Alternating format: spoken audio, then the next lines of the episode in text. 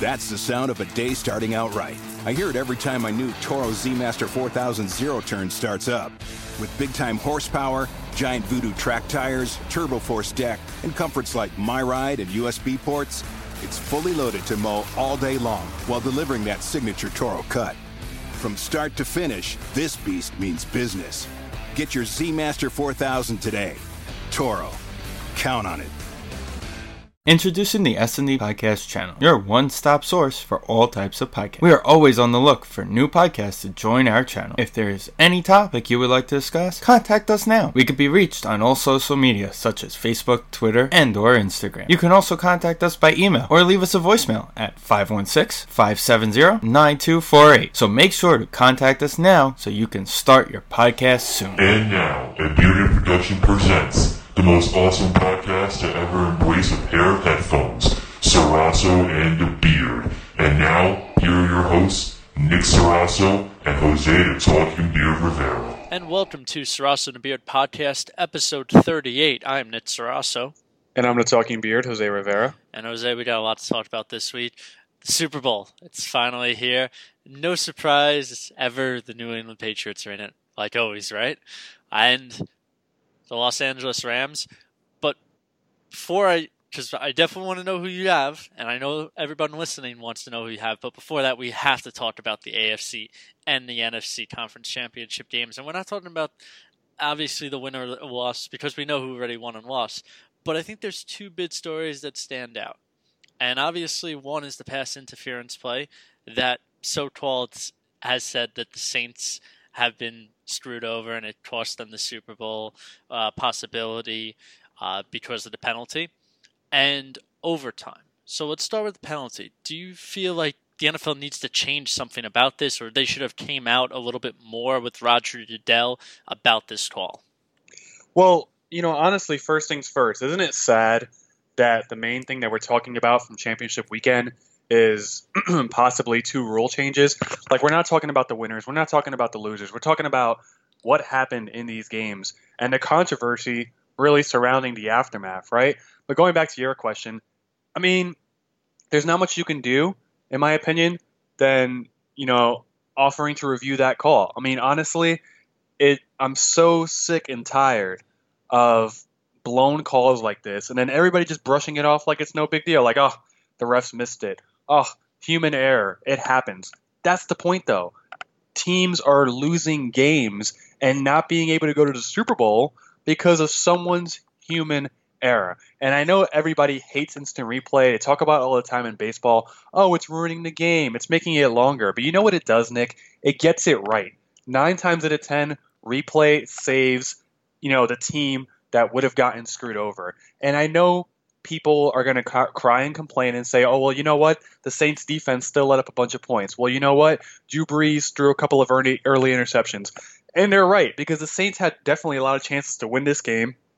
And the Saints didn't exactly play lights out, and they let the Rams get back in this. And you have to give credit to the Rams for battling back and staying strong on defense and for not letting the Saints blow the game wide open. But guess what, Nick? One play defines the game because of that no call on the pass interference, which it blatantly was pass interference. I don't know how you miss it. Because of that no call, the Saints will not go to the Super Bowl. Who knows what happens if you do call that that pass interference call? So again, yes, the Saints had plenty of chances to win, and you shouldn't, you know, you shouldn't hang this on the non-call there. But this call prevented the Saints from winning the game. This is a problem. This this should not just be brushed off. I'm actually kind of sick and tired of people brushing it off like it's no big deal. This has to be done. We're not talking about every single penalty penalty having to be reviewed here. We're talking about make a rule that where the refs miss a blatant pass interference call, there is some kind of punishment. There is some kind of, you know, there's some kind of, uh, I don't even know what the word I'm looking for is. You know, there's some kind of repercussion because, I mean, again, the Saints are not going to the Super Bowl, and it's because we don't know what would have happened if they would have called pass interference or not. Well, no, we know what would have happened if they called pass interference. The Saints win the game. I mean, but you can say that, but I don't want to. You know, I don't want to just assume because then what if the Rams get you know pull off an interception or something? The, the point is, the Saints would have been in a better opportunity to win the game, and now you took that opportunity away from them. But here, here's what my take is. I hate hearing the Saints lost this game because of a no call penalty, or the Saints would begin the Super Bowl because of a no call penalty. No, that's that is not true at all. The Saints would be in the Super Bowl if they played better, because they played horrible after the first quarter. Drew Brees could not throw the football. The Saints could not run the football. But you know who I blame in this game? I don't blame the referees. I don't blame Drew Brees. I blame Sean Payton and the play calling. That has to be the worst decisions I've ever seen. Because with two minutes left to go in the game, the Rams have two timeouts. And what do the Saints decide to do? They decide to pass the ball on two of the three plays. Both of them would be incomplete, and it left the Rams with a timeout. Let's just play the simple imagine game. Imagine if the Saints ran the ball three times. I'm not talking about a first down. I'm talking about they get stopped at the line, like ran over, because that's what the Saints' run game was that entire game. So let's assume that happens. Nothing changes. They run the ball three times. They get completely destroyed. They probably lose two yards in the entire fun of it all. But they kill 40 seconds off the clock. Right? Because that's how much it takes for the next play to come. They'll kill the full 40 seconds. When the Rams used that third timeout, there were 45 seconds left to go on the clock. The Rams threw a 16 yard pass play down the middle of the field. They were still trying to run to the middle of the field for that play. If you take the 40 seconds away, what are we at? 45 seconds? And they're still trying to run to spike the ball? No, the entire time it completely changes. They don't use the same plays, they don't throw it down the middle. And I highly doubt they even get a spike on the field in time and it's still even if they were to pull off that it's then a 51 yard kick it can be even more trouble because you don't even set the ball up in the right spot because you don't have that time to move the three yards to go to the position you want to go on the field or the side you want to play on on the field. That, that's the key. You didn't run the ball three times. Everybody knows run the ball two minutes left to go, you're either in the lead or you're tied. In that situation where you're in great field goal position, just run the football. They didn't choose to do that. They lost the game because of that, not because of a penalty. Hmm. See, like I said before, I don't disagree that the Saints played like crap. But, and this is a but, this is the a Rams, the Rams made a mistake. Their corner made a mistake. And again, the Saints played like crap, but the Rams corner, the defensive back, committed pass interference. And and you're in a game and you're the Saints, you've played like crap, but you catch a break because the Rams made a mistake. Now, the Rams don't get punished for that mistake. And if they would have, the Saints go, they do whatever, maybe they kick the field goal, maybe they get a touchdown, maybe they don't score anything at all, maybe they do another dumb play but you took the opportunity away for the Saints to catch a break. Again, I understand the Saints played like crap, but in that moment, the Rams made a mistake and they didn't pay for it. And that's why, to me, I'm like, I'm about maybe like 60 40. 40% of the reason why the Saints lost is because they played like crap, but 60% of the reason why the Saints lost was because the refs did not punish the Rams for a mistake that they committed. The Saints did not catch a break because the refs missed that blatant. Again, and this is not a oh, you know, it could have gone either way. It was a blatant pass interference call. I'm I'm higher in my percentages. I'm like 97% the Saints should have won this game if they just ran the ball three times.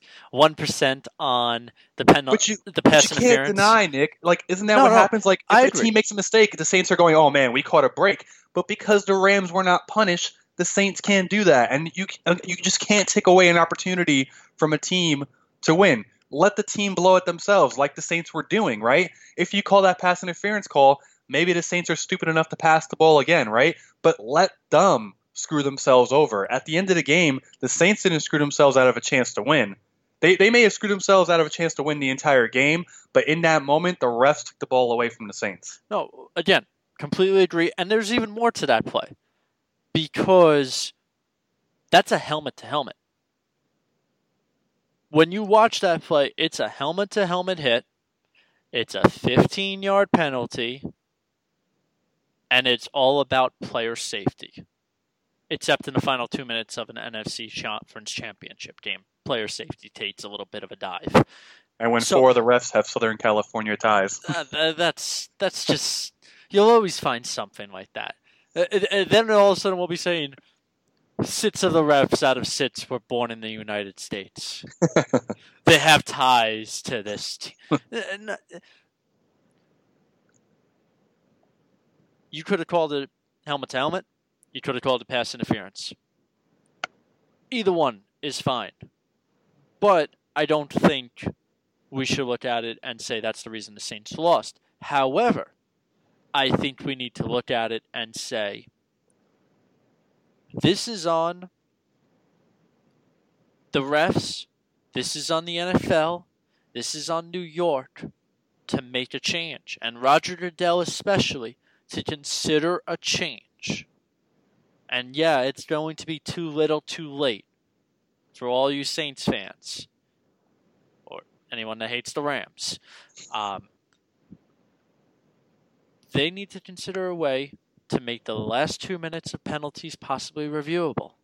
That doesn't mean every single penalty. That doesn't mean if you know the Chiefs are lined up offsides defensively, we got to review that. No, certain plays they should be reviewable. Certain plays like that should be looked at as a, a red flag immediately, where we're we're taking this into a video review, a full motion, and seeing it one more time if it's pass interference. Because I don't want it to be s- slow motion. May not work right for that though. So I think that would be another key though, because if we're looking at slow motion, I'm sure we'll find pass interference on every single play that occurs everywhere. But if we- Sure, but, if there's we look ways at it that on you regular can, speed, is it okay? I mean, there's ways that you can do this though to simplify. I know everybody's like, "Oh, what are we going to do? You know, review everything that looks questionable?" No. There's ways that you can do this. You know, there, there's certain ways that you can look at it and I understand that people are going to, you know, people are saying, "Oh, we're going to just change this for Saints fans now." But it really isn't just the Saints fans. The Rams fans, you know, the Rams get affected by this too, Nick, cuz Yeah, already you're- you're- I mean, they're in the Super Bowl. No, but you're already hearing people say, "Oh, well, they shouldn't be there," right? All of a sudden, now people are discrediting the Rams' win when really the Rams did play some good football and they battled back in that game early, right? The Rams' defense stopped a great running game of the Saints, right? Kamara, you, I mean, he's one of your favorites. He's one of the best running backs in the game, and a combination of Kamara and Ingram together is a really good run game. The Rams stopped that. They deserve credit, but at the same time, because of a blown call by a bad officiating staff, the Rams don't get credit for beating the Saints. What if the Rams go on to win the Super Bowl? All offseason, all we're going to hear is, well, the Rams shouldn't have been in the Super Bowl in the first place. So, really, we go back to this one play. It causes all this mess, right? One, it causes the team a chance to win the game, and two, it takes away credit from the team that fought really hard to win this game as well, too. So all around, just a bad job. Well, do you think there should be a change of how we how we review penalties, or uh, should we go into a final two minutes review of it? Should we be giving uh, coaches a challenge flag for just penalties? You know, get I one don't- per game, It- it- or is this going to be we're just going to shove it under the rug? In a few more days, we're never going to talk about this again. Especially if the Patriots win, there'll be no asterisks considered, and it's all forgotten at the end of the day. No, I don't think. You, I think this needs to be discussed. And again, I'm not saying I want to see every penalty as a reviewable play, but in the final two minutes of a game, in the NFC Championship game, you're going to tell me the refs can't, you know, like question themselves here? Why can't you know? What, what bothers me is when I'm watching the game on TV, and I'm sure you've watched the game on TV too, and the announcers go to their referee expert, and he's like, "Yeah, the refs blew it." Why can't that guy say something? Why can't he, why can't there be communication to the ref saying, "Hey, you blew that"? You know what I mean? There has to be a way. There has to. You can't tell me there's no way in real time we can't get this straightened out in some kind of formula or some kind of way. I'm not asking for some elaborate, you know, oh, give the give the head coaches a challenge apiece. But if it's under two minutes in a you know in the final quarter of a game, you can't tell me you can't just review the call. There, Because there, there I- should I- be a way. I think that's even done in like college, where it's like the refs will get a signal, and it's like, hey, you know what? Let's review if this was a complete pass or an incomplete pass, and it's not even review in the final minute or so. I think it happened. No, And it there, doesn't take there are that ways long. to do it. And I mean, if you go back and watch that play, is it going to take you 10 minutes to realize that there was helmet to helmet contact on that? Because the hot dog vendor in section 300 knew it was helmet to helmet. So you can't tell me you didn't see it in the first place either. Like, to me, it's it's it's just complete nonsense sometimes. And I, and I hate the one thing I hate as a sports fan, and I get it, is that human error is part of the game. No, this is about wins and losses. A game can be affected because of human error. How is that fair? How is that okay? Because someone can't see, someone makes a snap decision. Go ask Armando Gal- um, hey, um, what, what's his what's his name? The, the pitcher lost. Galarraga. Yep. Ask Galarraga if human error. Well, I'm sure he forgives Jim Joyce at this point, but was that fair? Was that fair at all? That history was taken away? Because guess what? That would have been Galarraga's crowning moment. Galarraga never accomplished anything else. He didn't win any Cy Youngs. He didn't go on to be a dominant pitcher. That was his moment, and it was taken away from him because of human error. And for those that don't know who he is, uh, just go back, I think about like six or seven years to when he played for the Detroit Tigers. He was one out away from a perfect game, and a flip to him. He stepped on the bat, didn't get called, called safe by Jim Joyce, and he lost his perfect game. Uh, so I do agree with you on this. There needs to be a change. I think the New York simple change where it's like, you know, you get a message to the refs. Don't make it more than it has to be. I don't agree with the idea of challenge flags for coaches to Yeah, that- challenge that's that's penalties. This gets really cha- that gets too far. Um, and I don't even think this should be considered all game long. I think there should just be within the two minute standpoint uh, of a football game, uh, because there there can be that you know pivotal moment where it's like, oh, we just called a pass interference on a forty yard play in the final minute in this game when it's you know a four point game. That could be the difference maker between either team winning or losing. Uh, so you want to get these plays right at the end of the day. You want to get the right team in. I think we both agree with that. There's got to be a new change. It doesn't have to be much. It just has to be enough that it's like this gets called. However you want to get it, however gets it right, however gets the right play called, that's what you need to do at the end result of this one. In the AFC, though, also in the NFC Conference Championship game, we saw overtime. Overtime in the NFL, when non playoffs, it's 10 minutes. Score a touchdown, you win. If you kick a field goal, the other team uh, has a chance to get the ball at that point. They kick a field goal, it's sudden death, assuming we don't hit that 10 minute mark. So, here's the issue that comes to the point. Tom Brady has been in the playoffs three times. His games have gone to overtime, the last being at the Super Bowl. The opponent has not gotten the ball in any of those playoff moments. When it comes to overtime, he scored a touchdown, game's over. Just like that. Obviously, yes, defense matters, and defense has to be on the field all 60 minutes and then also in overtime. But let me throw this idea by you 10 minutes of a game, play out the full 10 minutes. Both teams get two timeouts and a two minute warning in the playoffs. If it goes past the 10 minute mark and we're still tied at the end of that time, we go into a sudden death. Net scorer wins, no matter what, whether it's field goal or touchdown. Because do you think that it should be this way where it's a touchdown ends the game and the other offense doesn't get to be on the field at all? Well, it's kind of funny because, you know, in the first topic that we talked about, I was completely against a rule, ready to grab my pitchfork and torch to stand up to Roger Goodell. in this scenario, I'm actually going to defend the NFL's rules. I'm actually okay with the potential of the team never seeing the field.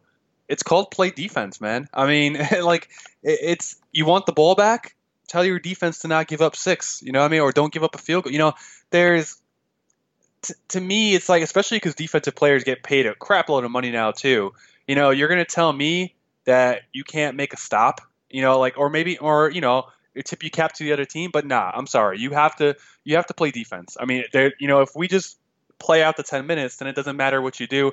Honestly, I don't feel sympathetic for the Chiefs. You gave up, you know, you gave up the touchdown, you gave up the field goal. That's on you. You guys should have made the stop. I, Now, don't get me don't get me wrong. You, like I've heard people say all week, well, they need to change the rule. They need to change the rule. I'm saying, you know, I say bull crap. Leave it the way it the way it is. I will say what you just said right now was the first, you know, idea that intrigued me. But I'm still leaning towards let's not change a thing. Defense needs to win. You know, defense needs to make the stop. So I will admit, Nick, you you almost made me sway there. That, that- again, that was that is I th- smart, I- and I I think it's a brilliant idea it's the best idea I've heard all week, honestly, from everybody, all these people on TV and stuff, and everybody in the fans in the comment section on Facebook and stuff. But I still think the defense needs to make the stop. You're on the field for a reason. You play defense for a reason. The offense, you know, you can't just rely on the offense to save your ass every single time. here's the problem that I, I agree with that. I, obviously, the first overtime idea was terrible. Uh, just a field goal, first team that scores and kicks a field goal wins. That doesn't work. The biggest names are the quarterbacks. The guys that pay, paid the most are the quarterbacks. The guys that we create new rules every single year to protect, if your name's not Albert Smith, are the quarterbacks we want them to be on the field. Do we want an overtime where Patrick Mahomes, the what we can all assume is going to win MVP, to not touch the football? Matt Ryan as well. Or flip it. Do we want Tom Brady, the greatest player of all time, to play football, to not have a chance? Because we're at this point where it's a coin toss decided who went to the AFC, who represented the AFC for the Super Bowl. That we talked about in the NFC, a penalty decided it. In the AFC, a coin toss decided it because I think we all looked at it and say if the Chiefs had won the coin toss, the Chiefs were going to the Super Bowl, and that's how pretty much everyone has described it after that game. So a coin toss decided one, a penalty decided the other. Which one am I more okay with, though? I, I'm more okay with a penalty than a coin toss. See, but if you're gonna if you're gonna change the rule just because you want to see people on the field and because of the names, and that's not what it's about. Um, I mean, again, it's about wins and losses, man. You want to win the game, make the stop. I mean, I can't, I really can't stress that enough, you know, because then, and you know me, I don't like, I don't believe in making things easier. So to me, it's like you're just making it easier for the other team to win if you know you want both teams to at least take the field once. I think you're giving you know you're giving a pass to the defense at that point. The defense just needs to make a stop. And you know what? If it would have been the other way around, it's the same thing. You know, if Tom Brady never touched the field, boo hoo, your defense should have made the stop. Yeah, that, that's you know that's what it's about. Every team, you know, because then that's how do you separate you know the, the the the best teams from the good teams because you know some teams have a firepower offense but they have a really bad defense and they make the playoffs because of their offense. But you know what? You shouldn't be in the Super Bowl if you can't do both. That's just that's just how I feel about it. The best team should be in the Super Bowl, and I feel like if you look at the two teams that that are in it, the Rams and Patriots both have a great offense. Both of them have a pretty solid defense too.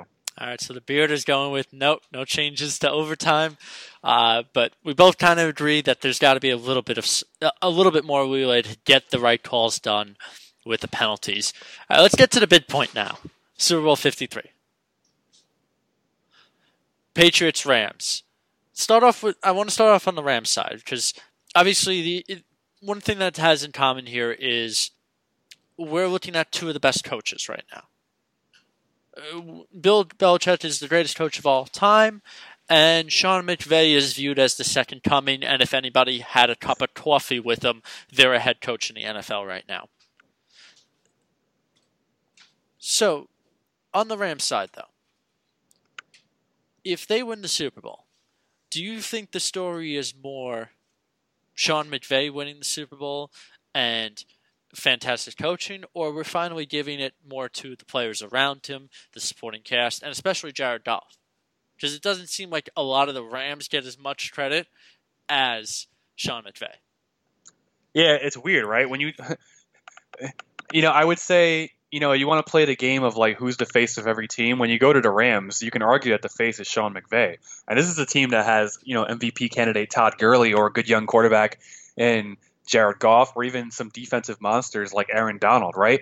But Sean McVay gets all the credit. To me, I think you're right. I think sh- this is about Sean McVay more than it is about the Rams, right? Because and to me, it's just kind of the way it's set up. You know, Goff is in his what? This is his third year in the NFL, and he's still a first pick. Exactly, he's a first round pick, but we're not talking about Jared Goff. Why? Because he had that unsuccessful year under Jeff Fisher, right? We all call Jeff Fisher the QB killer. So I feel like Jared Goff is still tainted from that first year really that he had with Jeff Fisher. And, you know, ever since Sean McVay took over, all of a sudden Jared Goff is on another level. So Todd Gurley, he's a monster in himself. But remember, the Rams made a lot of moves this offseason to shore up their defense. They made, you know, they got Aqib Talib, you know, they got, you know, Marcus Peters. They, they got a lot of guys to shore up their defensive team. And I feel like that was more of Sean McVay going out and getting the guys that he wants, right? Sean McVay wanted to make sure the Rams were going to go to a Super Bowl, that they were going to compete for a Super Bowl. So I think the reason why Sean McVay gets so much credit is because you can argue that Sean McVay has really built this team into the champion that they are. And, you know, his story is very similar to Jon Gruden's. Jon Gruden is a very popular head coach, whether he's destroying the Oakland Raiders or not. He's still very popular and whatnot. And, you know, Sean McVay got his start on the Buccaneers as a coach for Jon Gruden. So, honestly, there's a lot of ties for Sean McVay to a popular coach. Again, even though he's ruining Oakland right now, he still is a popular guy. He's a, you know, he's a popular image. So Sean McVay is kind of benefiting from that, you know, celebrity coach lifestyle. And you know, he's a fun guy to listen to too. I mean, like this guy came out in a press conference and recited every play from what a couple weeks ago or something like that. I mean, the guy's funny to watch.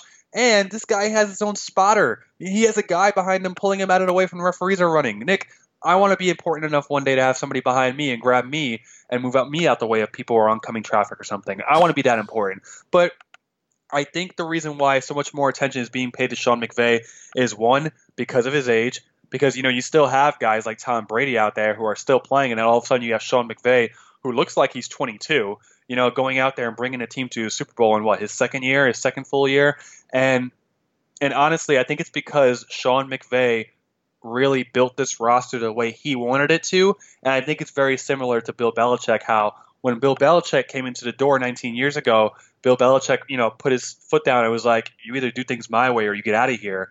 I feel like Sean McVay is that same style, just not as mean as Bill Belichick. But I think Sean McVay is that same thing where it's like, this is how we're going to do things this is my formula, and we got to the Super Bowl because of how I built this team in the offseason. Unless I think Goff brings a last minute drive to this game. We're not talking about Jared Goff. We're not talking about the the Rams players. There has to be an aspect where it's like it's not Sean McVay in order for us to not talk about him. Like Aaron Donald or a defensive player would have to play like Von Miller did when the Broncos played the Panthers, or or uh, the last two minute drive to win the game. That's the only way we're not going to be talking about Sean McVay if the Rams win the Super Bowl. So I don't necessarily agree with that. I think when you put a high cap on your team. When you add into the fact that you are still having a quarterback in a rookie contract, you take full advantage of it. You sign everybody as best as you can. When you have what's most likely going to be uh, Todd Gurley, who's either going to be considered the offensive player of the year because it's never really given to a quarterback anymore. The quarterback's are only just given the MVP. And you have the defensive player of the year. And you have a great defense along with a stellar offense when you bring in guys like Brandin Cooks coming from the Patriots. You bring in all these different people that excel at their positions. Everyone had the Rams finishing first in the NFC, and the way they started off this season was really not really too much of a shocker because of how well everyone expected the Rams to do. I, as much as I agree, Sean McVay is a phenomenal head coach and a very gifted offensive mind. I don't agree that every body that like works under him barely should be considered for a head coaching job in the NFL. And I don't agree that there's got to be a certain reason why he should be talked about at the end of this game. He's going to be if the Rams win. But unless he outcoaches Bill Belichick, I don't think that we should always be considering this the Sean McVay show. Well, I guess my question is too: is that is it wrong if we're paying more attention to Sean McVay? Yeah, he's not on the field. But I mean, well, really though, because I feel like NFL head coaches, you know, when we talk about, you know, legendary coaches, I feel like NFL coaches get, you know, more of a boost than like let's say MLB manager or NBA head coach sometimes. Because I feel like the NFL coaches it's on the field with his guys and more involved sometimes. Because I feel like in the NFL you can argue that the coach is the most involved on the field in terms of the playing field. I feel like NFL coaches get that extra boost when we talk about the greatest coaches of all time. Like to me, we always talk about the coach more in the NFL than you do in NBA or MLB. I think that's also because we equate more needing to be known for the uh, the job. Like you can say, well, this MLB coach did this wrong. He shouldn't have put this relief pitcher in, or he should have based on the statistics, or or anything along this because it's a nerd moment that you can run it through a uh, through a system.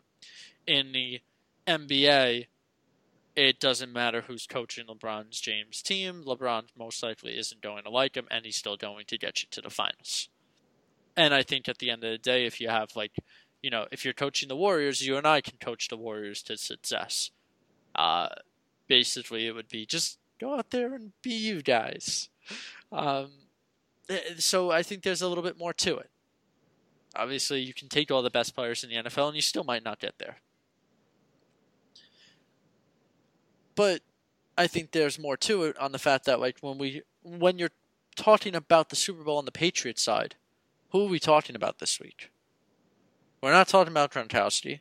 We're not talking about Julian Edelman. We're barely talking about Bill Belichick. We're talking about the quarterback, Tom Brady.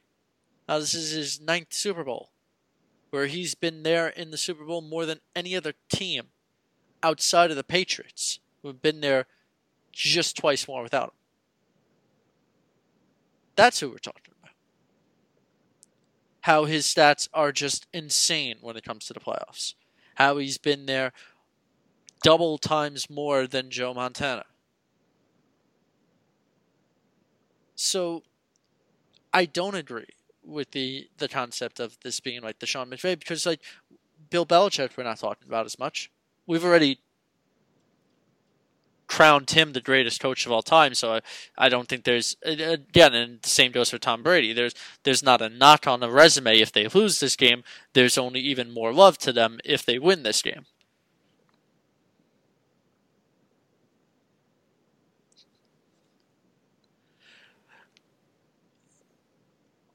All right, so who is the difference maker in this game for you on both sides?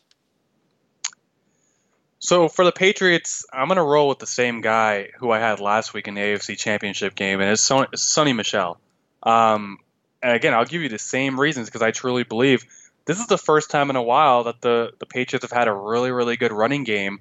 Um, you can argue a couple years ago when they beat the Falcons, you know, they had uh, Blount and uh, and Lewis and, and, and White, but honestly, having Sony Michel back there makes such a big difference. It makes the the Patriots a two dimensional team. They're not just a passing team. I mean, how many years in a row that we think, oh, you know, well, Brady's just just going to drop one to Edelman or Amendola, or he's just going to pass it to Gronk. Especially when he loses a receiver like Amendola, who is not a top wide receiver, but when he's paired up when he's paired up with Tom Brady, all of a sudden Amendola is a, a better receiver. But what it does is it just gives flexibility to the Patriots offense, right? And as if a team with Tom Brady and Bill Belichick, the smart to Bill Belichick, as if they needed flexibility, as if they needed an advantage, you give them a good running back in Sony Michel. And the thing is, though, is that Sony Michel is going to be around for a while. You know, this is not a guy that's going to be a one year player. You know, this guy is a young, talented running back who I believe, honestly, and, and you might not agree with this, but I feel like having Michel on the Patriots extends Brady's career a little bit more because honestly, when I think of the Patriots, I think Brady, you know, with the Patriots offensive attack, it's always going to be Brady in the passing game, Brady passing to this, Brady passing that. But when you have a good running game too, you know, ask Drew Brees. Drew Brees doesn't have to throw the ball 50 times in a game anymore because he has Alvin Kamara and Mark Ingram behind him, or even if it's just Kamara. You know, Brady's going to benefit from having a good running back behind him for X amount of years, however long Brady wants to keep playing. He doesn't have to chuck the ball around 40, 45 times anymore. You know, this is going to save Brady's career, in my opinion, too. I think Michel is a definite X factor, especially against a strong Rams defense that stops to run. This Rams defense stopped Alvin Kamara. It start Mark Ingram. Can they do that to Sony Michel? So if Sony Michel can get a good running game going, I think that's going to put a chink in the armor for the Rams defense. So I'm going to take one of the guys that the Patriots are targeting a ton on third down. That's Rob Gronkowski. Not an amazing game. Six receptions, 79 yards. 11 targets, though. He led the team in. The big third down catch. The big plays. Know, Tom Brady's only looking at like two guys when it comes to those situations Julian Edelman and Rob Gronkowski. Both guys need to be on because you got to move the chains often. And I'm going Rob Gronkowski on that. I think Tom Brady's going to target the big guy. I think when you're in the red zone, you're looking for the bigger guy to uh, go for consistently. And I think it's going to be a little bit tougher for Edelman when he's going on a tougher cornerback, like Aqib Talib. So it's going to result in a little bit of who's not being covered by him and trying to go to the other one a little bit more but I think you're going to Toronto more often in this game when it comes to the Super Bowl, when it comes to that veteran presence and the bigger guy down the field. So I'm going Gronkowski for a big game in order for the Patriots to win this football game. On the Rams side, outside of Sean McVay, who's the difference maker in this one?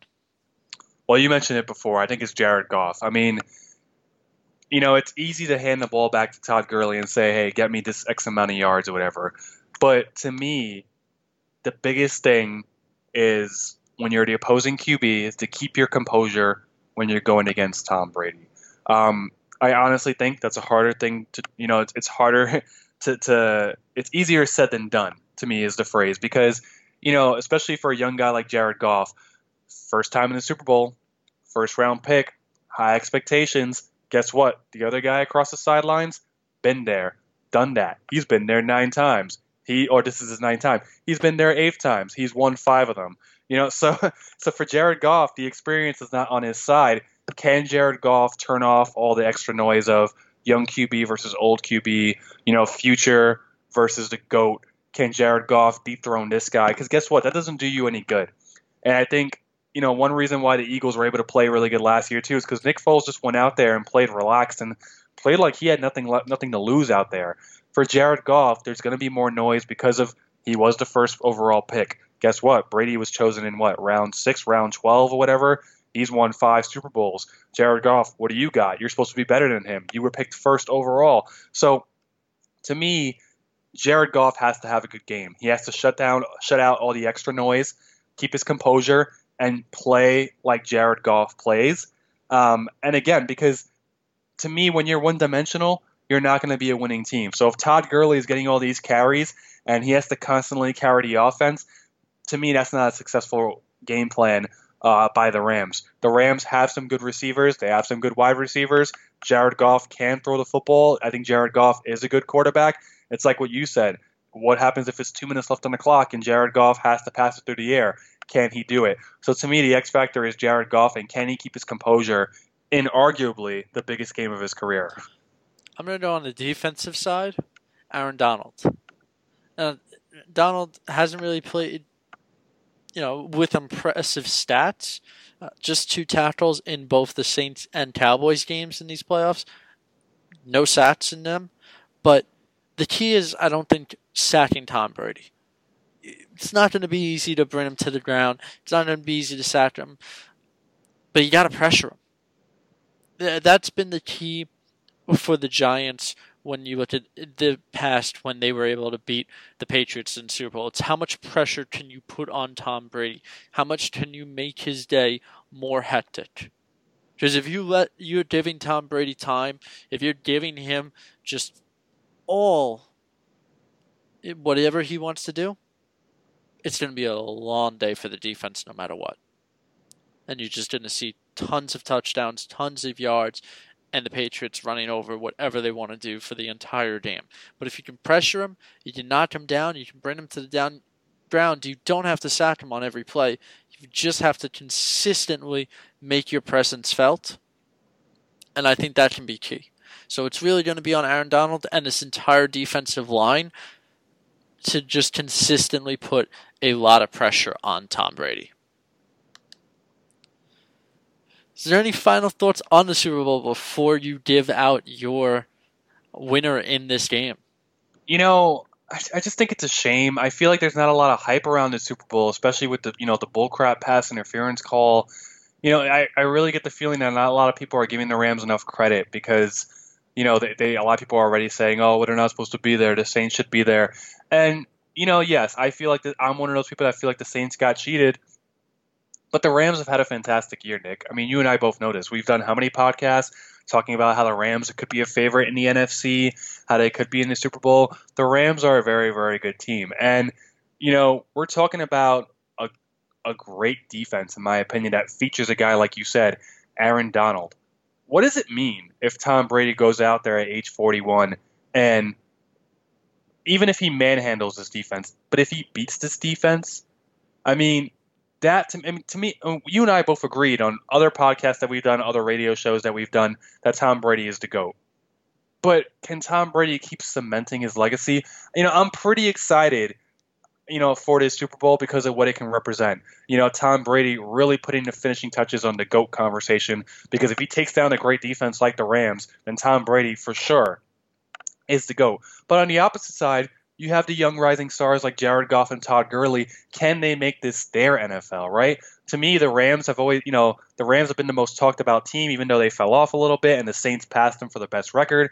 So to me, it's the young generation of Sean McVay, Jared Goff, Todd Gurley, taking on, you know, like the evil empire, you know, the old school guys of Belichick and Brady. Um, I think it's going to be an exciting matchup, and I think just that new school versus old school mentality, it should be a lot of fun. You know, fun to watch. You know, can Belichick, you know, is it time for Belichick and Brady to pass the baton off to these new guys like McVay and Goff, or can Brady and Belichick say, "Hey, nope, it's not your time yet"? So I think it's going to be a lot more interesting than people think. I don't think it's getting a lot of love because of the fact of the um, the controversy surrounding the NFC Championship game. So, my final thought before I'm going to give my winner as well is, you know, on the Tom Brady part, of course I agree he's the GOAT. I, I think he's the greatest player of all time when you consider it to be football. Um, people, enjoy it at the end of the day. When are we ever going to see this again? Never.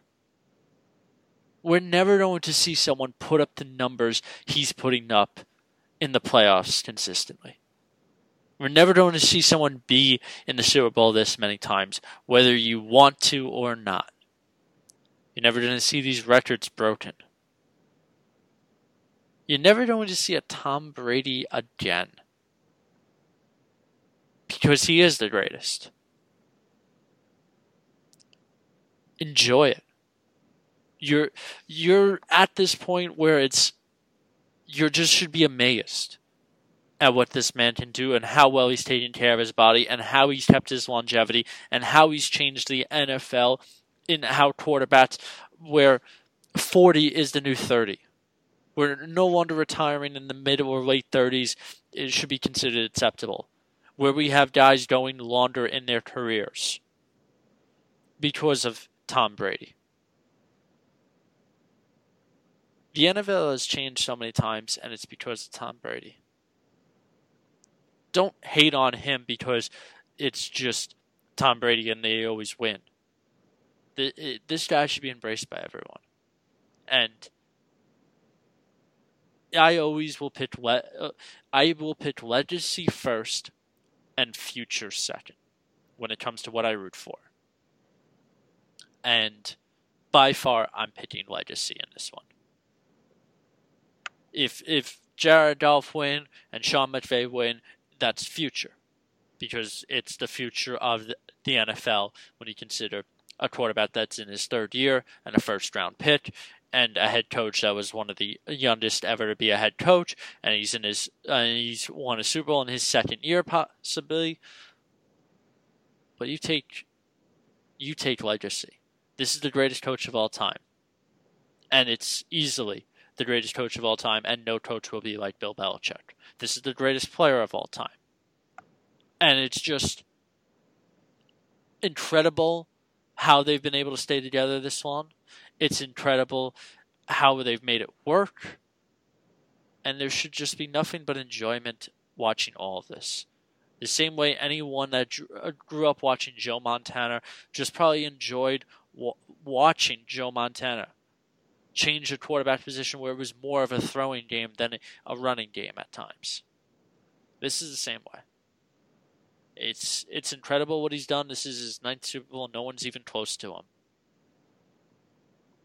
And it's no longer we talk about winning one Super Bowl matters.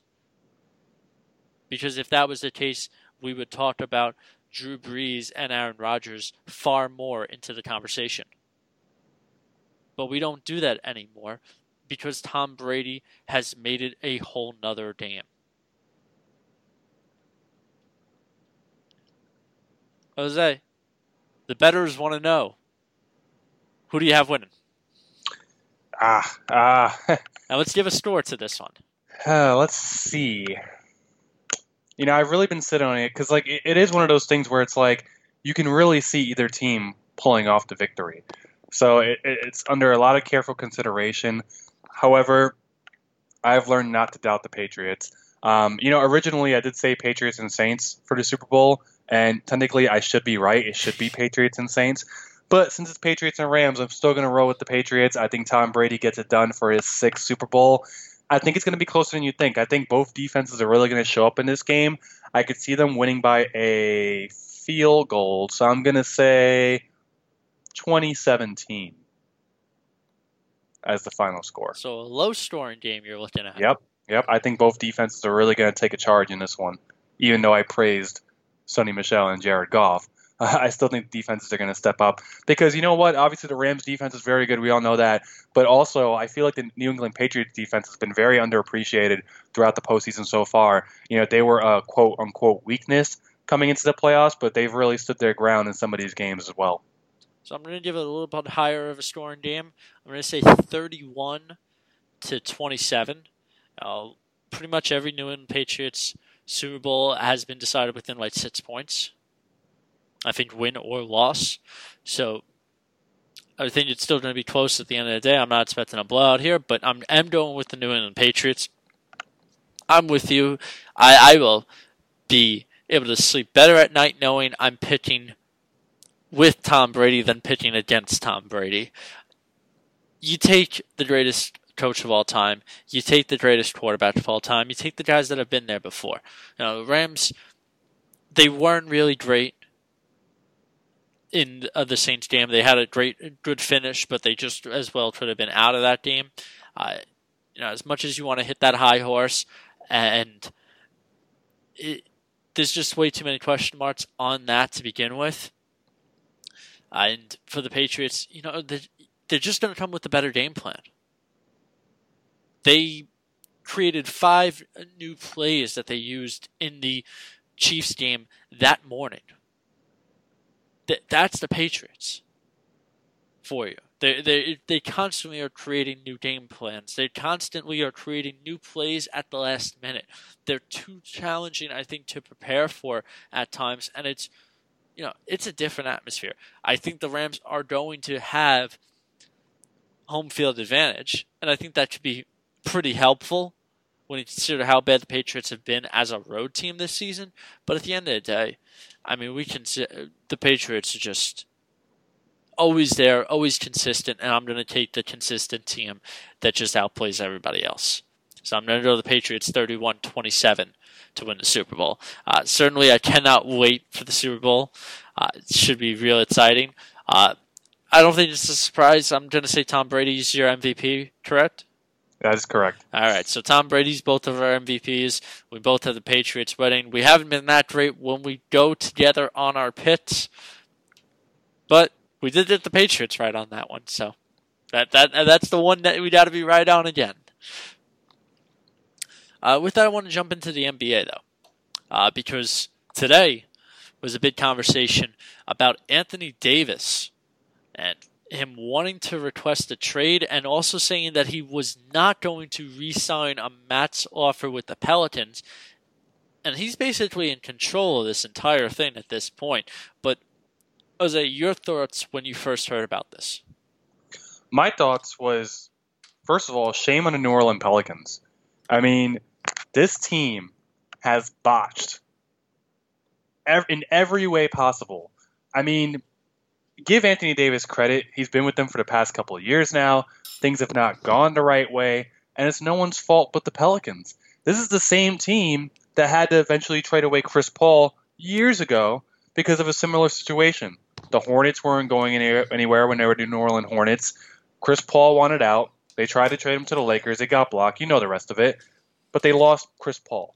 Years later, they trade they draft Anthony Davis, star-studded forward, one of the better players in the game when he's healthy, and they botched this too.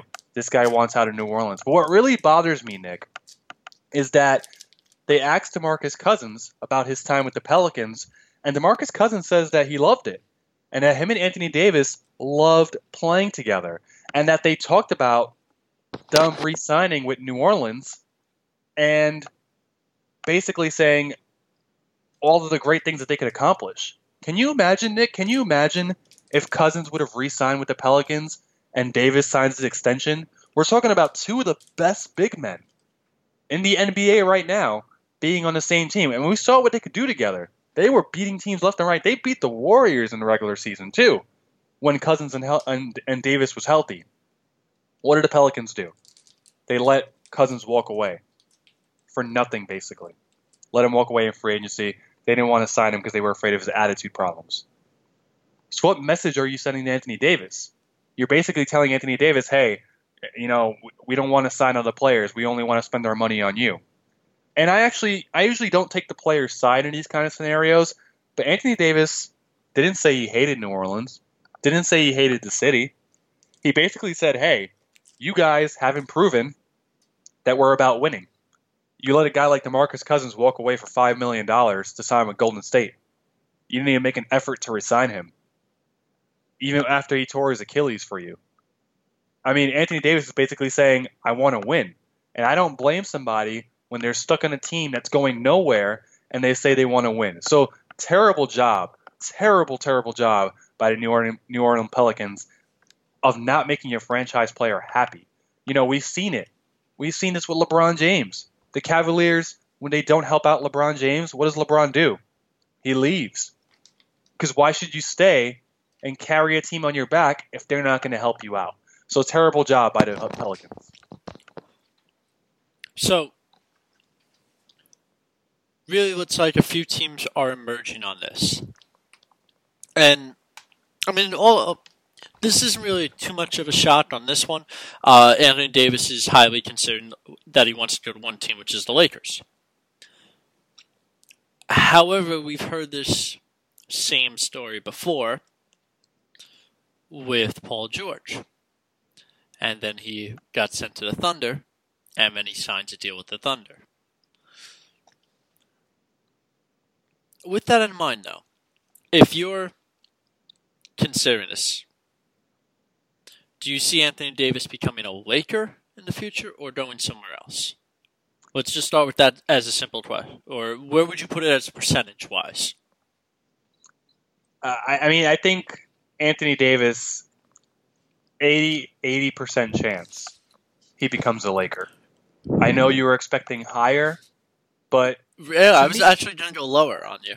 Lower, I, really. I- I- okay. I was gonna say, do you at least give it fifty percent? But if you're giving it eighty percent, um, this works well. in My next question then: If you're the Knicks, if you're the Celtics, do you consider, you know, I don't want to use the word selling the farm, but making a big trade for You know, Anthony hon- Davis? You could even throw the Lakers into this mix because Well, yeah, so um, uh, you, I'll include the Lakers in that, but the Lakers should be already looking at doing this. But Yes. should other teams like the Knicks or Celtics? So for other teams, I would say no, because if you're not the Lakers, Anthony Davis might want to wait to free agency to see where he can, you know, where he can go. If you're the Knicks, you should not even try this. I am sorry. What are you? Because if you're the Knicks and you trade the farm, and you get Anthony Davis, I'm sorry. Are are you going to jump to first place in, in the Eastern Conference? There's no way you're going to prove to Anthony Davis that we're going to be a good team going forward. There's no way. There's no way. There's nothing you can tell me that. Now I'm not saying the Knicks can't get him, but there's no way to me the Knicks are going to convince him to sign an extension with them come free agency, other than Boston or even Golden State if Kevin Durant and DeMarcus Cousins walk, or even the Lakers in the future. There's better options than the Knicks for Anthony Davis. So why would you trade the far from him if you can? If if I'm the Knicks, I wait for free agency and try to convince him, and he'd be like, "Hey, come on over. We got young guys. See if you can, you know, play with these guys, get together, and move forward." If I'm the Celtics, I think maybe you do go for it, only because you don't know what's going on with Kyrie Irving. Kyrie Irving says, "I want to stay." I don't believe him, Nick. I don't think Kyrie Irving is staying in Boston. So if I'm the Celtics, maybe yeah, maybe you trade the farm. You bring in Anthony Davis and you convince him to stay in Boston instead of signing with the Lakers. Because I think if he doesn't go to the Lakers, the only other team that can convince him to sign would be the Celtics, in my opinion. But the Celtics, I don't think are going to sign a long-term deal with Anthony Davis. On top of that, I mean, if you're the Knicks, though, No, I don't. I but I don't think Anthony Davis is signing an extension with anybody. I think, and this is the risk you're taking because I think even if Anthony Davis gets traded, I still think Anthony Davis waits to the offseason to hear what other teams have to offer. Because I also think it would be silly if Anthony Davis signs an if Anthony Davis gets traded to the Lakers, Celtics, whatever team it is. I think it's silly if he signs an extension. Play the rest of the year wherever you go, and when you go to the offseason, be like, hey, why do you want to sign me? What's there? Can we win? Because the last thing Anthony Davis needs is to be locked into a contract and get fooled by a team, let's say like the Knicks, and then end up in the same situation that he was in New Orleans. So if I'm Anthony Davis, if he gets traded, if he gets traded, I'm not signing an extension. I'm waiting to free agency. Well, again, the free agency would come at the earliest uh, 27 from between 2020 and 2021. So it would basically be he'd still be on New Orleans for another year after this. Now, I don't think the Pelicans need to focus on making a trade within the next seven to ten days to the trade deadline on February 7th or February 8th because I mean, it's tough to get a trade done in that span, and unless you're getting a deal you can't say no to. I think it's easier to try and trade Anthony Davis when you get closer to the off season, especially when you get closer to the draft. Because if you're the Pelicans, you should be looking to trade Anthony Davis. If he's coming out and saying, I'm not resigning a max contract with you, you cannot just let Anthony Davis walk in a year and a half from now and say, bye, take care. It was great having you. No, you have to trade him. You have to trade him at some point, and there's going to be more pressure on you to trade him as you get close to that trade deadline. It's going to be a lot easier to trade him for the draft or in the beginning of the offseason. Because if you're looking at it, maybe the Knicks have the most that they can offer. If the Knicks are including a, a trade that includes a pit that could be R.J. Barrett, and they include Tim Hardaway, and they include like Frank Ntilikina, they're opening up salary cap that they can sign Porzingis and Anthony Davis and maybe another player. Or, or they can do this a certain way that they can open up enough salary cap to try and sign three players. Now, is that going to be the right move for them? Most likely, if they're getting, you know, two of the top big men. We saw what the Pelicans could do with that. If you're trading with the Lakers, you know, I, I think the Lakers are.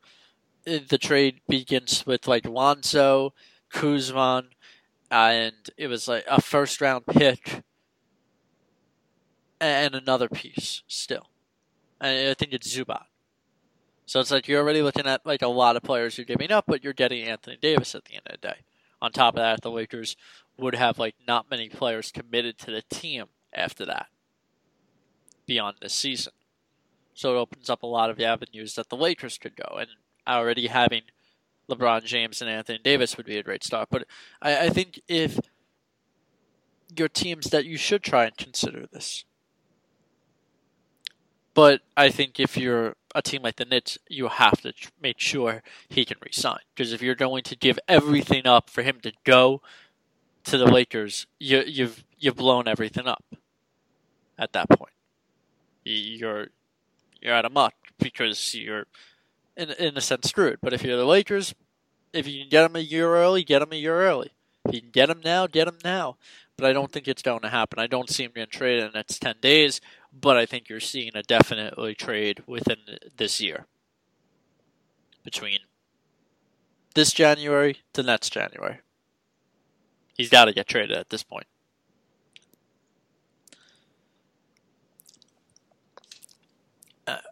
Is there a team you'd like to see go after him, though? Or what kind of offer would you put out there? You know, if there's a team. Or if you're, uh, or flip that. If you're the Pelicans, what should you be looking to get?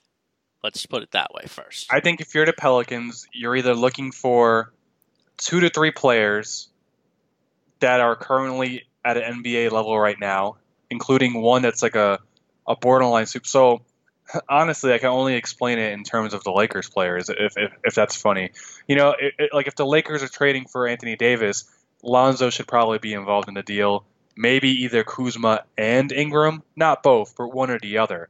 Um, so that's what I'm that's what I'm saying. It has to be that type of deal if I'm the Pelicans, if I have to move Anthony Davis. But also, especially because you only have basically one year left of Anthony Davis, the Pelicans don't have much leverage here. If they wait too long, if they run out of time, they're not going to be able to get the package they want. So if I'm the if I'm the Pelicans, I'm looking for NBA ready players or some mid-level NBA players and maybe a high draft pick, like you said. If the Nets end up with the number two pick in the draft through the lottery, if you're the Pelicans, that could definitely work for you too. Do you see him getting traded in the next ten days? Or honestly, is it less honestly, honestly, no. Um, I think the Pelicans are still really frustrated, and they want the N. you heard them. They want the NBA to investigate tampering.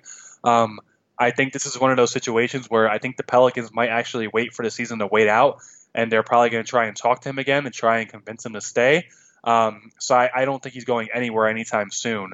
Um, I think this is going to play out into the offseason. And if he gets traded, it will be during the offseason. You have more to evaluate when you get to the draft, at least.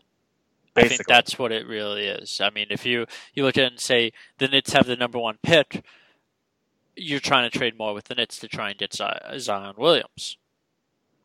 Or if the Knicks have the number two, but if the Knicks are all the way out there at five for some reason, let's hope not, uh, no, maybe you got to go a different route than if you're just getting to hope for the best. Because if you're trading, if you're trading Anthony Davis right now to the Knicks and getting their pick for it, Anthony Davis is going to win the Knicks a bunch of games, even if you take a decent amount of that roster off. They're going to improve. They're going to win games, and you're going to move down that list as far as the number one pit goes, or number two, or number three. There's only one game separates a few of them. So you're better off waiting to the very end if you're going to try and trade for a pick. But I mean, if if you can get a lot, eh, or if you get an offer where you just can't reject, certainly the Lakers could make that type of offer. I think even the Knicks could make that type of offer. I think the Celtics could make that type of offer. That a deal can certainly get done. I don't know if it's going to get done at the end of the day, but this is this is a huge story, and it's going to be the biggest thing we're talking about for a while. And I I think when it comes to the NBA, you know, we don't care about the regular season that much. You know, it's it's great at times. We can't wait for the playoffs, but if there's one thing that like we cannot wait for, and this just proves it even further, it's the off season. The NBA off season is just so much, uh, so much more entertaining, and especially when you compare it to the MLB right now. Bryce Harper and Manny Machado still haven't signed in the NBA, how quick did LeBron James sign? Paul George sign? Kevin Durant sign? When we look at uh, how the past, when it comes to the NBA and their players signing, it, it comes in an immediate factor. We're in the end of January. Pitchers and catchers are starting to report soon. And Machado and Harper still don't have a team. Two of the best players. Pacers played the Warriors uh, tonight, Warriors won 132 to 100. Uh, Victor is out for the season. Uh, he did not play tonight. He got injured a few uh, last week. Uh, this is real unfortunate for the Pacers, especially when you you check how good the team's been this season. When you go to the standing, and it's just they're in third right now 32 wins, 17 losses. They're ahead of the 76ers. They're ahead of the Boston Celtics. They're 32 and 17, puts them with the third best record if they were in the Western Conference.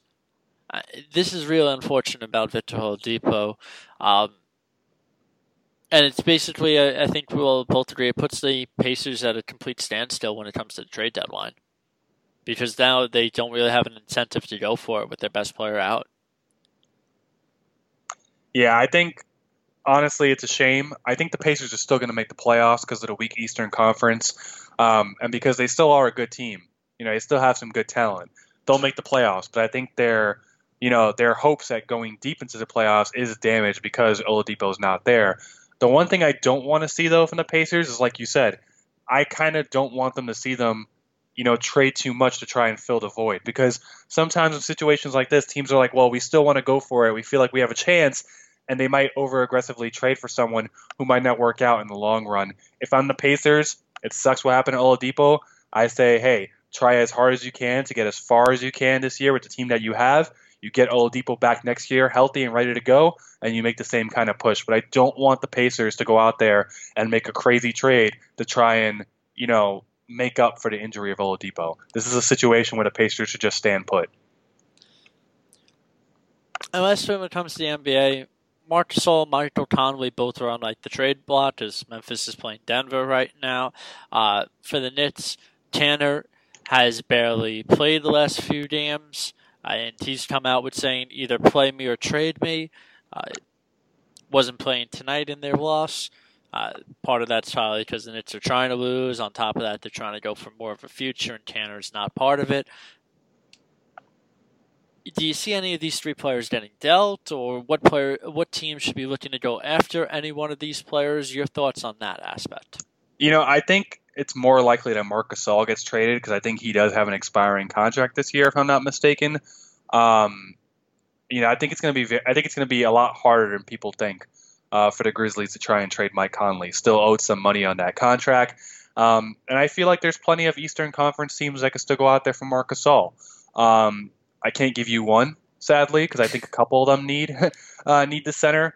Um, but you know, wouldn't it be cool if the Milwaukee Bucks made a run from Marc Gasol to add some firepower to really make a push um, uh, for the Eastern Conference to really secure that and try and take it away from Boston? Um, so I think that'll be pretty cool. Uh, the thing with Kanter, it's going to get interesting. I think the Knicks will eventually trade him because, you know, if he's going to keep complaining, they, they're not going to want that distraction. Of course, he's also a distraction for the team with what's going on with the Turkish government and those issues and whatnot. But however, I think that could also be a reason why teams don't want him because you don't know what's going on with that issue, which is a whole separate issue entirely. Um, but also, Kanter, you know, he's not one of the top centers in the game right now, so there's just not a lot of appeal to him. So I think out of those three, um, I think Gasol is more likely to be traded, but I could see Kanter getting picked up by a team too. But if you're the Knicks and if you're Knicks fans, don't expect you know much to come from a trade for Kanter. You're not going to get a lot in return. So for Gasol, uh, as far as his contract goes, he has a player option next season. Uh, Kanter's a free agent after this season, and Conley has uh, one more year on his contract after this, and then a player option possibility depending on games played and such. Uh, but you know, I've looked at some of the rosters, and I'm trying to figure out who could use a center, uh, especially teams that are going for it. I think that's a little bit more of the challenge as well. And as far as I'm looking at it, there aren't too many teams that really stand out to me, but I would love to see like San Antonio make one more push and try. They they're a team that's rarely doing a mid-season trade, but I think they could use another center aspect. As much as I like, you know, the team that they have, and you know Aldridge as you know a center power forward. I think if you move him down to more of a power forward role, I just saw who's already one of the centers on the team, but you know, can be more of a bat seat and put the two brothers together, either Gasol and Gasol. I, I think that would be a good fit for them. But that that's one team I'm kind of looking at eh, to see if they do anything to Spurs because if they want to go far in the playoffs, or if they want, I think even if they want to make it the playoffs, on top of that, they're going to have to put a little bit of a push to it, and I think that could be a good spot for them. And you know, for the MLB, we saw the Hall of Fame uh, election. We had spoken out on an earlier podcast. Getting into the Hall of Fame, Mariano Rivera, Doc Holliday, Roy Halladay, uh, Mike Mussina, and Edgar Martinez. Uh, so, first question uh, Mike Mussina, 100%. Uh, well deserved that he got in unanimously. Uh, surprising that it's the relief pitcher at, that's the first one. But you know, did you want to see him go 100% or did you not? Or, like, what, what's your thoughts on the first you part mean, of that? You mean Mariano Rivera? Mariano. What am I saying? You said Mike Mussina. Oh, man, it's been a long night. uh, but no, Mike I mean, Mussina got, uh, Mike Mussina got, uh, I think, what, 85%? something like that. Um, but to answer your question, yes, Mariano deserves to be unanimous. Um, I don't know if he should be the first person to be unanimous. I'm a little biased. I am a big fan of Ken Griffey. Um, so I think Ken Griffey definitely should have been unanimous as well. But I'm not complaining that Mariano's the first one. Um, am I surprised that he's the first one? Yeah, because I thought Ken Griffey would have gotten it last year. Uh, but well deserved. Best relief pitcher ever, in my opinion, of Mariano Rivera. And I'm glad that some of the writers changed their mind. You know, we heard some writers saying, well, I don't think I'm going to vote for him. So I'm glad some people changed their mind because it's the right thing to do. You know, don't don't be a moron. Mariano's a Hall of Famer. He's the best closer in the game. Saves are a relevant stat, in my opinion. The guy did this with one pitch his entire career. I think Derek Jeter said it best. Everybody in the stadium knew what pitch was coming, and it didn't matter. Hitters still didn't hit the ball. Um, so well deserved by Mariano. Definitely should be unanimous. Um, and it doesn't bother me. He's the first unanimous. Yeah, it's uh, yeah. Again, one hundred percent. It's a little surprising that it goes to relief pitcher when you consider the list of players of possibilities, but uh, no argument. It's hard. To, obviously, everyone else agreed. It, how are you not going to put Rivera uh, on your list at the end of the day? Uh, you know, my big issue that stood out: Todd Helton. Absolutely no love. On top of that, Juan Pierre, no love. But Todd Helton, sixteen and a half percent, I think he got. I, I mean, it, does that one stand out to you as much as to me? Yeah, the fact that Todd Helton gets less than Manny Ramirez, honestly, it bothers me. Like the fact that there's still 20, like, you know, I understand people don't want to vote for Bonds and Clemens because of the steroids, but I do think eventually they will get in, right? I understand why almost 60% of the people still want to vote for them. But for Manny Ramirez, who like cheated the game like 500 times to still get 20%, can I have a conversation with the 20% that keep voting for him every single year? Meanwhile, a guy like Todd Helton played the game clean, class act, a great franchise first baseman, only gets 16.8 on his first try. that to me is really sad and disgusting. Yeah, you know, when you compare it to like Larry Walker's numbers, his numbers are eh, eh, at most points better than Larry Walker. Or even when you, I, when I looked at it and I compared Todd Helton's numbers to Larry Walker's, and then I also compared it to Edgar Martinez. Here's the shocker Todd Helton has better numbers than Edgar Martinez in practically every category. I get it, like, Edgar Martinez is like the the nerds love when it comes to baseball, and I think Todd Helton takes a lot of heat for the fact that he played in Colorado. But at the end of the day, the numbers speak for itself. Like Fred McGriff should have been in the Hall of Fame. The guy hit over 490 home runs. He, he's just short of 500 home runs. If he plays one more season, he's a Hall of Famer by hitting the 500 number.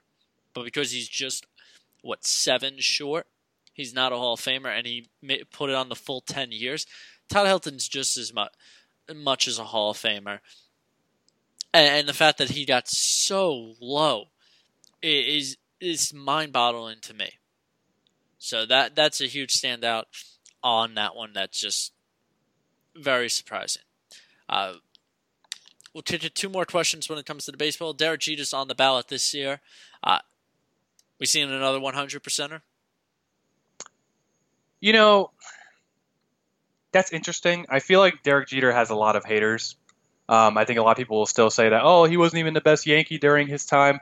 So I honestly don't know. He gets my vote. I think he'll definitely get in a 90% range, but I don't know if Derek Jeter will be another unanimous. I think it's tough not to vote for him, though. No, I, I agree. I think obviously he's a Hall of Famer, but I think there is enough people out there that I don't know. Like you always heard the rumblings. There was always people saying how they didn't think he was a Hall. You know, they didn't think he was a, a, the best Yankee. A lot of people thought Jeter was overrated. Um, I think the writers might disagree. So I think it's possible that he's unanimous. But I mean, he definitely gets my vote. But I could also see him getting like the Ken Griffey treatment where he misses it by you know two or three votes. Yeah, and it's important to note like a lot of the times the players that have missed, I think, have to deal with the fact that they were on a harder ballot where there were more voters and people that had not been covering baseball for years on end, and others that just took a stand that had said, no matter what, I'm not voting for someone on their first year. And I think more people on those previous ballots were hard pressed on that and just did not care if they pissed how many people off. I, I think it's much easier for uh, for a player now to get into the Hall of Fame with a smaller ballot because you need less votes to get in, and I think it's easier to get the 100% mark.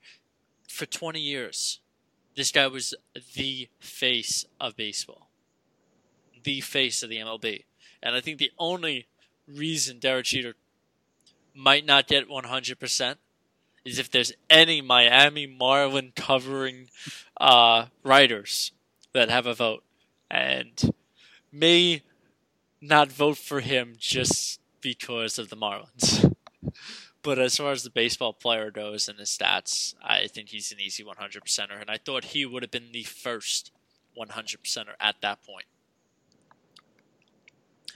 MLB also released the top 100 prospects. Vlad Guerrero Jr. getting number one for the Toronto Blue Jays. Uh, the Padres seeing 10 total players in the top 100. The Braves, first time in their uh, last three years, they're not with the most players in the top 100. Uh, your biggest standout from the top 100 takeaway off the list? Uh, I mean, how many San Diego Padres are on the freaking list, man? I mean, 10% of the entire list is San Diego Padres. But you know, good for them though. I feel like the Padres are a team that you know they really struggle to put together some solid talent on the field, and you know I think a lot of teams have tried to build themselves up through the draft when there's no hope in sight. I think the Padres have done that. I think the Padres have done a good job of stockpiling on talent. But guess what? Now it's time to hit on them. And even if the Padres can successfully produce five out of those 10 guys that are on that list, that's a win for me if you're San Diego. Um, also, what stands out to me and what makes us feel pretty old, Nick, is that they MLB created a timeline about when these guys were born. 28 of the top 100 prospects were born in 1997. One of them was born in the year 2000, and one was born in 2001. So that might feel a little, you know, I, I felt my bones cracking in my body when I read that, but we officially have someone that was born, two people who were born after the year 2000 on the top 100 prospect list. Uh, it's it's interesting looking at a lot of the. Uh, uh, I'm, I'm I'm avoiding that entire last moment. I just want to point that one out there. Um, I feel old enough as it is. That that didn't help. Um, I had to. I had to though. Yeah, I'm sure you did. The smile on your face while you said it. um, you know, one of the big standouts to me is as much as you know the Padres uh, pieces. Uh, they're one of only two, two teams that have three prospects in the top 25. The Padres technically have four in the top 26. Uh, the White Sox are the other one with three in the top 25. obviously, the Padres, this is a big moment for them. And, you know, uh, we heard them having talks with Manny Machado. After seeing this list, I think every San Diego Padre fan has to be saying, you know, why did we sign Eric Hosmer at this point? We have 10 top 100 prospects. A few of them on this list, when it shows the year of possibility, there's five players on this list that are showing as 2019 expecting them to be up for including a catcher, including Fernando Tatis Jr., who's shortstop, second ranked on this, including another infielder. I get it.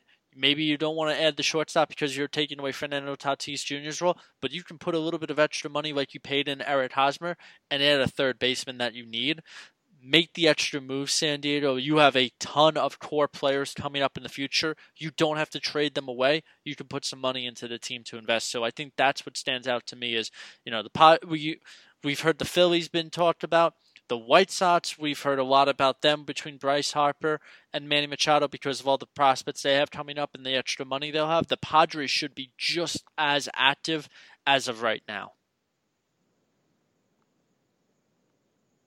Jose, you were going to say something on that, or?